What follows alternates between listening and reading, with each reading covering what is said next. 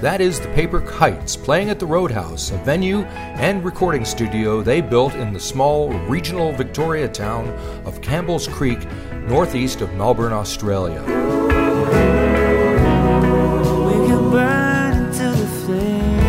Here is band leader Sam Bentley to explain how they transformed an empty heritage building into an American style roadhouse. I know the seasons they change, and you know what I mean. At the Roadhouse is is a record that was created around a residency that we played um, in a town called Campbell's Creek. So Campbell's Creek is is a very small country Australian town, just outside of Castlemaine. Some people may have heard of Castlemaine. It's um, about maybe like just under two hours from Melbourne, um, and it's beautiful country out there, and it's it's um, kind of a, a gold mining town historically.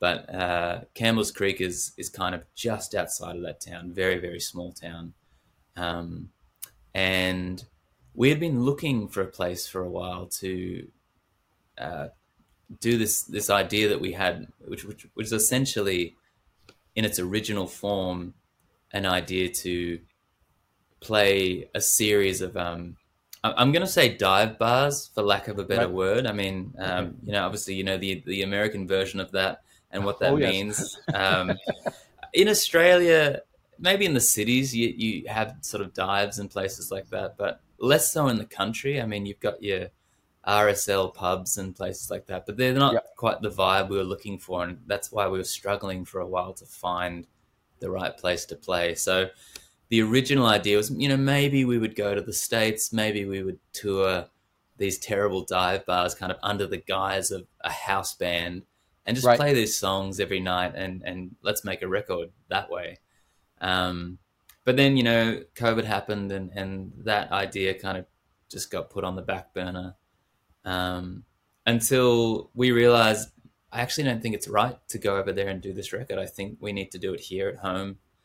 Um, and again, we were faced with like, it would be great to tour Australian pubs and, and play these songs, but it's not as romantic as it sounds. You know, some of these places out out in the outback um, have been romanticized, probably from your Crocodile Dundee films and things Right. like that. Oh yes. But you know, the reality is that they're they're um, kind of rough and not not in a, not in a romantic way, in in a kind of um, this is not a great vibe sort of way. So we just couldn't find the right place to play to do this resident. uh, Sorry, to do this project that we'd thought about. At that point, it wasn't wasn't wasn't going to be a residency. Um, and then I think it was suggested like, why don't we just find somewhere we can stay? Why do we need to move around from place to place? Why don't we just stay in the one place and people can come to us and we'll just play? Um, which was a great idea in theory, but the requirements to do it was so niche and so specific. You know, not only would we need a space, but we would need to be able to record something that was decent enough quality to release as a record. Um, and I had heard about a studio in Campbell's Creek. It was like an all analog studio that this uh, this guy Alex Bennett ran, a place called Sound Recordings. Um, and so we drove to Campbell's Creek to have a look at this studio. And Alex was showing us the space, and it's on his family's property. And at the front of the property, like literally right next to the, the main road, is this kind of old building, kind of rundown building. Um, very much, if you imagine kind of your your stereotypical version of, of what like a kind of gold rush era hotel would have looked like, it's, it's kind of like that, but but a bit more rundown and overgrown. And Alex was showing us the shopfront space. He said, you know, this isn't really used for anything now. It has been used for things over the years. It has been uh, originally it was a gold mining supply store for for the diggers back in the day. Uh, and then it had been a pub and it burnt down at one point, but the bones of the building still remained. And, and we said, like, what do you think about us maybe like turning this into a venue and, and just opening the doors and, and playing here for a month? We would kind of record out the back in, in this barn studio that he had. But, you know, on the weekends, could we set this up as, as this dream venue we've thought of and, and play these shows? And he agreed. And, and so, that's kind of how how it came about and we sort of set to turning this space, which was really, I mean, most of it was there. It really felt like this incredible um, kind of lived in room because right. it was. Right. Uh, but then it, it was just bringing in certain elements, taking those things from all the great dive bars and you know biker bars and just things that we'd been to over the years from our travels, taking inspiration from all of that and bringing it to Campbell's Creek to create right. space. Right. So, what did the locals think of all this?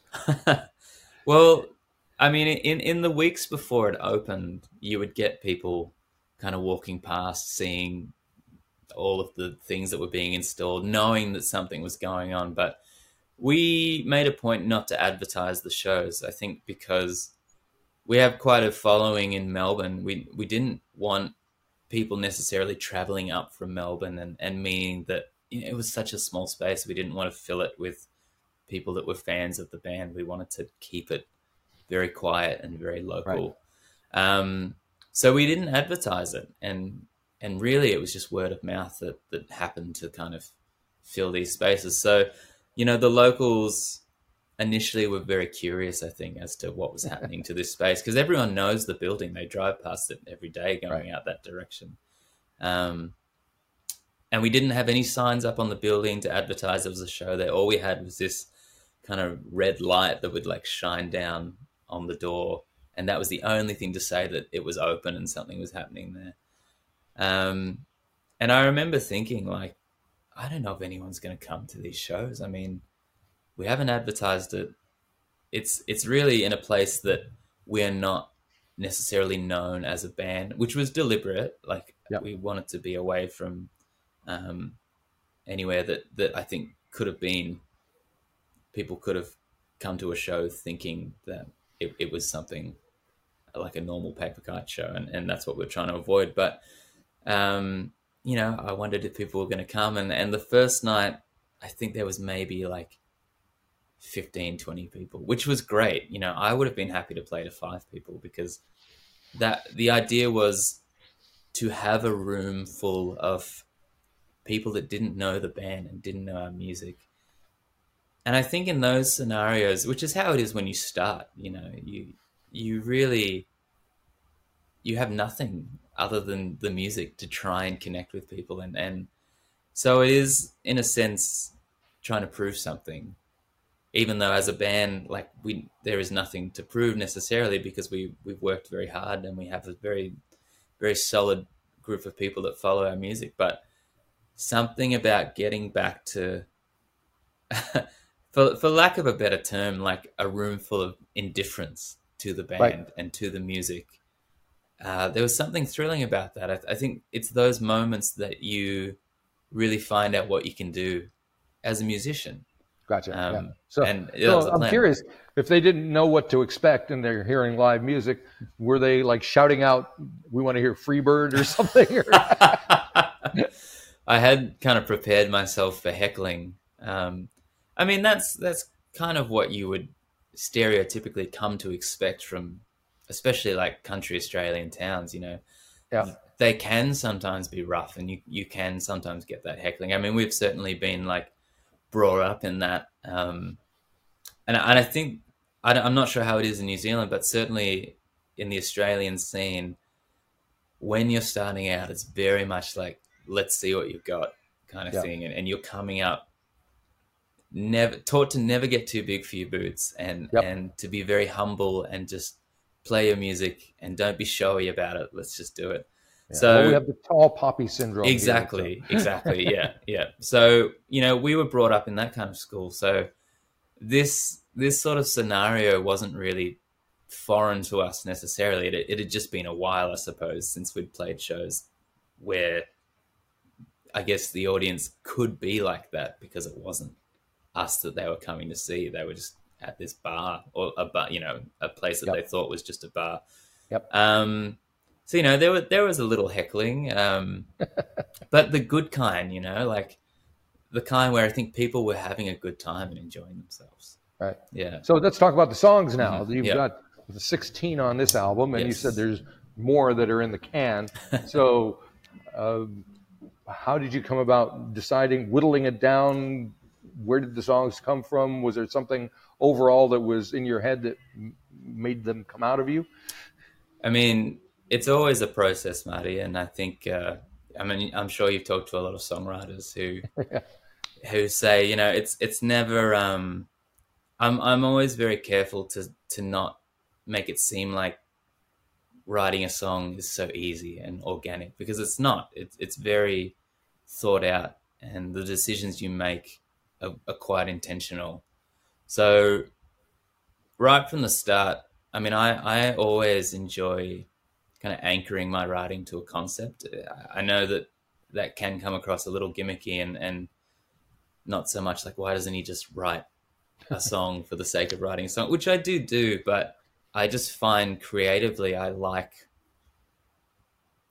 being somewhat restricted to an idea because I feel like otherwise my work wouldn't be very cohesive because I, I love so many different things. I can get pulled in so many different directions, and and even in this album, I mean, sixteen songs. There is a fair bit of difference in some of the songs, but I like having, I suppose, boundaries. Sometimes in order to push against those boundaries, but uh, for this album, I kind of knew that it, it should be very much a um, kind of tribute or, or homage to a lot of the great singer songwriters that, that we had grown up with and that we have come to to really um, hold dear. Right. So, and I, I, am hesitant to say it's Americana influence. It absolutely is, but um, you know, it's it's through the lens of where we live and and you know our own experience um, with this music. And and I mean, like all musicians, you take this stuff in and, and you filter it out um, in your own way.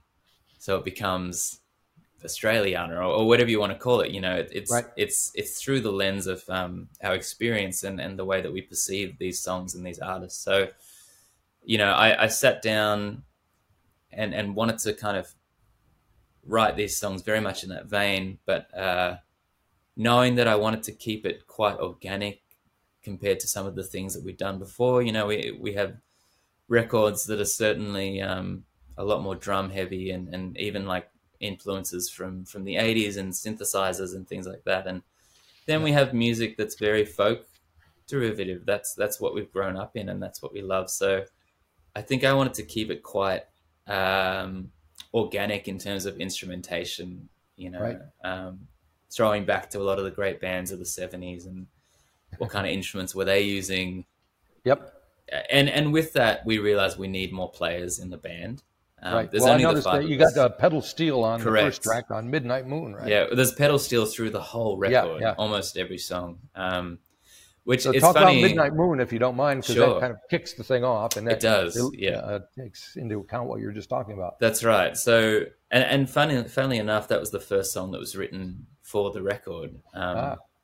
And yeah, I mean the pedal steel situation is is very funny because if you are wanting to play that kind of music, and, and that is to say any music with pedal steel, you are hard pressed in Australia to find a pedal steel player. Oh, really? There's not many around. There there isn't, right. at least not many that I know of.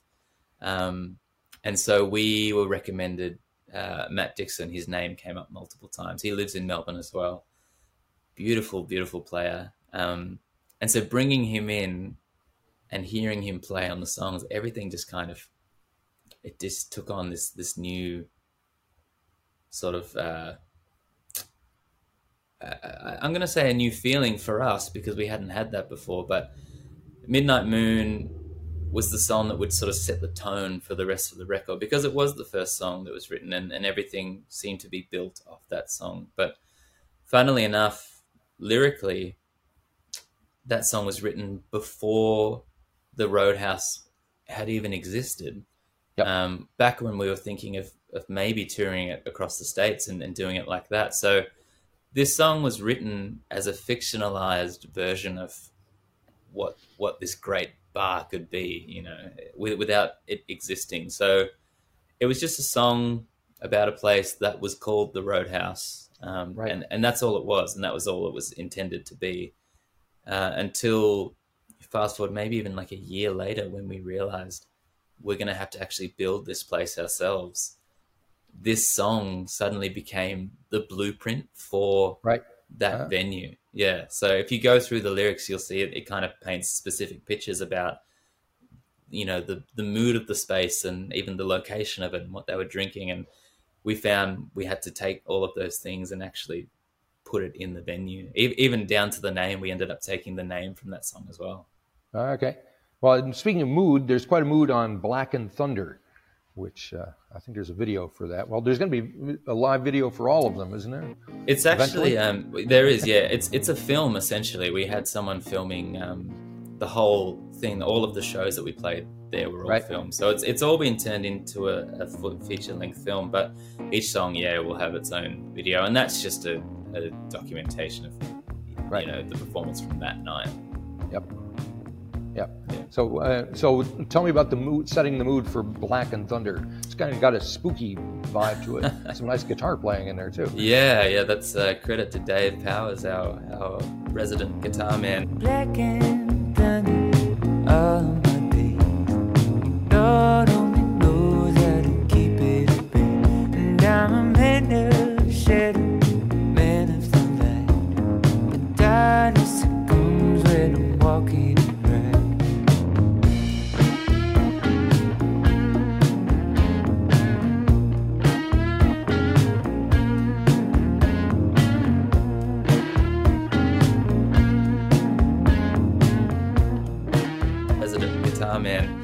mean, it's funny.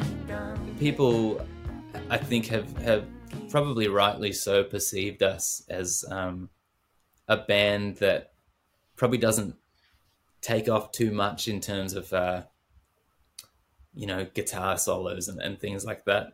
I think right. we've we've kind of managed to stay in a pretty pretty simple box musically, and and that's not to say that the the music hasn't been um, you know beautiful or, or, great or anything like that. But I think we just haven't kind of taken the lid off right. um, because we haven't needed to. And the bar that we kind of hold ourselves at musically is is kind of I think the capability and the skill is probably higher than what we we show people, which I guess gives you room to move if you ever feel like taking it there. But we've been yep. pretty comfortable to just sit at a place that you know we're playing well as a band and we're not you know, absolutely reaching to the limits of what we can do. But, um, you know, there are songs like Black and Thunder where there is a chance for someone like Dave to kind of jump out a little and, and show a little of what he can do. So, I mean, I'm, I love the blues. I'm, I'm a big fan of, um, kind of going right back, you know, we're talking like Robert Johnson and Howlin' Wolf and Muddy Waters and BB King and even like guys like Peter Green, some of those players, um, have really woven their way in, into what I find to be important and, and what I find to be great and soulful music. And so there hasn't been much of a chance to to pay homage to that influence. And and that was just a song that um, I thought I, I feel like we need a song like this that kind of you know has a bit of that darkness and has a little soul on the record. Um, you know, can can we kind of go with a song like this. And it was a bit of a push to get it on the record. Oh yeah. But that was a song you would play and people would so always. Who do you have to push to against to get it on the record? Fellow band members. oh, okay. yeah. So does it work as a democracy? it does. It does. Yeah. Yeah. Sadly, no, not sadly. I mean, that's that's the reason that I think the records have turned out the way they have because it's not just me saying this is how it is. You know, I have to discuss it and, and we have to agree as a band because it's not just me, it's five people that care about the sound yep. and care about the music. And, and so, you know, there are songs that, that we do kind of push against each other with, but it's, it's all with the view to try and make a record as good as it can be. So that song, I think while the band was sounding great and sounding really cool, like we all knew, oh, this isn't really something that we normally do. And, and mm-hmm. there are certainly bands, other bands that are doing this kind of music far better than us. Like, who are we to be, you know, throwing a blues track at everybody? But, you know, the inspiration and the influence is, is it's very deep and it's very real. And, and even though we haven't been able to show it previously, like, it came very naturally to be able to play that kind of music. And so I think when we played it live, you know, it it felt, you know, you could feel it around the room. It was like this this kind of electricity of, of a band kind of pulling the lid off a little bit and and letting it rip, uh, if you don't mind the expression. Um, No, that's Yeah. quite all right. yeah, Now I'm going to do one more track. I want to, we won't go through all 16, That's but one more. Uh, June's Stolen Car. A, I can't uh, ignore the cowbell, and can't let that go by. And of course, uh, is it David who's singing a verse it as well? is. Yeah, yeah. it is.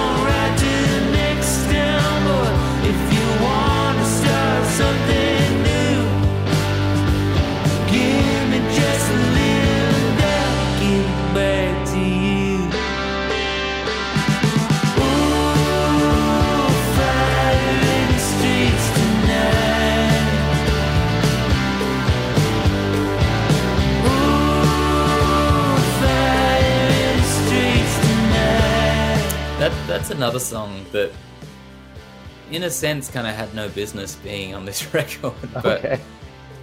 I don't know. I mean, if you take it lyrically, just music aside, it, it's a folk song, really. Like it, it's it very much follows that same sort of uh, folklore of, of storytelling and and um, mythologizing. Is that the right word? I think so Yep, I think so. um, you know characters and stories and, and situations so it's it's very simple um, in terms of its narrative just about a, a girl who steals a car with her boyfriend and, and gets chased across the country Right. um, but when we came to doing the music for it i mean we were listening to all sorts of things that were influencing the band um, the band being one of them but. You know, like you'll hear you'll hear everything in there. But Neil Young and and Crazy Horse was certainly in there. I think that was a big influence for this song. It's like let's just let's just do something that's gonna kind of blow people's hats off. At least one song that we can kind of slam out a little bit. So that was that song. And then Dave Dave is a great singer. He never gets to show that.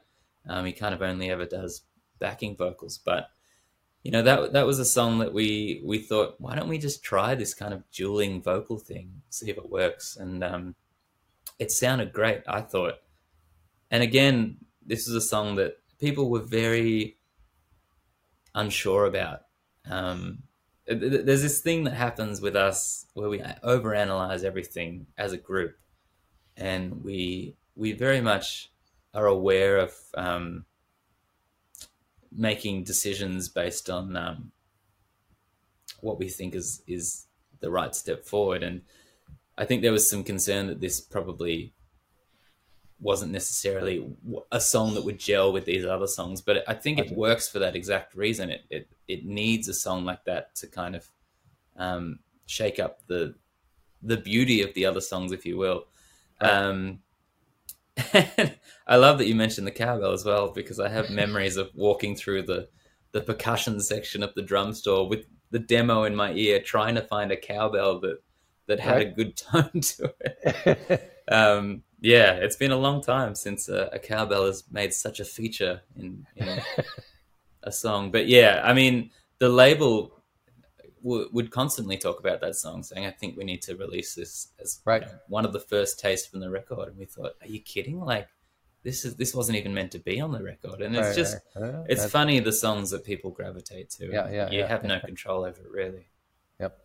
Okay, so the record's out on Friday. Mm-hmm. Uh, what do you got planned for the day? Anything exciting? We do. Uh, we are on the radio in the morning, I think, uh, over at ABC. But that evening, we have a film premiere in Melbourne, Oh, cool. which is, I, I feel like I have no business saying that I will be attending a film premiere for my own film. I mean, that's just not the circles we move in, but it's just happened to work out that way. And, and the film is great, and we're Yep. really excited for people to see it.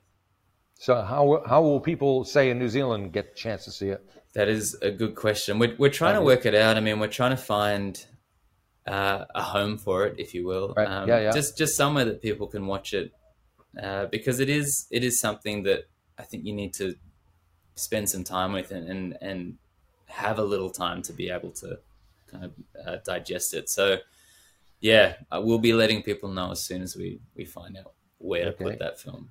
So, and I know you're heading back overseas, North America and whatever. Um, it's not that far over to here, though. So, is that in the cards? I hope so. I hope Okay. so. We're, we're planning next year at the moment. I mean, the problem is we.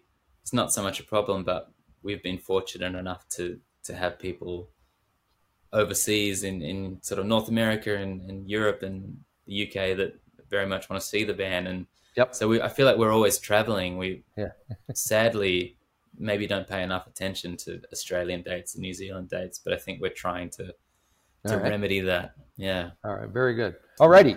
Well, thank you for spending so much time talking to me. It's uh, it's quite a listen, and I'm guessing that the rest of those songs that you haven't put out yet are going to be showing up somewhere in the relatively near future as well. You never know. You never know. I hope so. But yeah, thank you for having me, Marty. I appreciate it. Okay. All right. Have a good. Bye bye. You too.